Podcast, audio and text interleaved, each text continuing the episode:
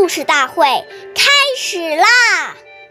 每晚十点，关注《中华少儿故事大会》，一起成为更好的讲述人。岁月易流逝，故事永流传，弘扬中华瑰宝，传承红色基因。我是中华少儿故事大会讲述人刘基哲，一起成为更好的讲述人。今天我给大家讲的故事是《故事大会红色经典故事》第二十三集：周恩来的修养要素。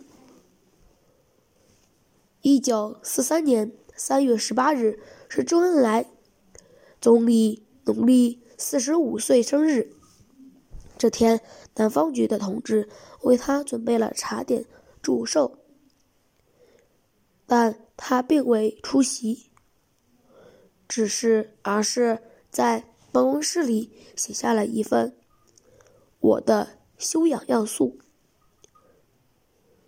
以明心志。我们来一起读读这份《我的修养要则》。抓紧学习，抓住中心，宁精勿杂，宁钻勿多。二，努力工作要有计划，有重点，有条理。三，习作合一，要注意时间、空间和条件，使之配合适当，要注意。检讨和整理，要有发现和创造。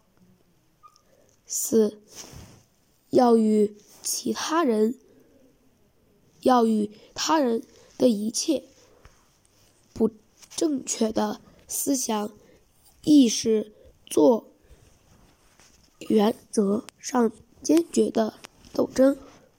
五，适当的发扬自己的长处。限定的究竟自己的短处。六，永远不与群众隔离，向群众学习，并帮助他们过集体生活，注意调研，遵守纪律。七，健全自己身体，保持合理的规律生活。这是我的修养要素基础。感谢大家收听，我们下期节目再见。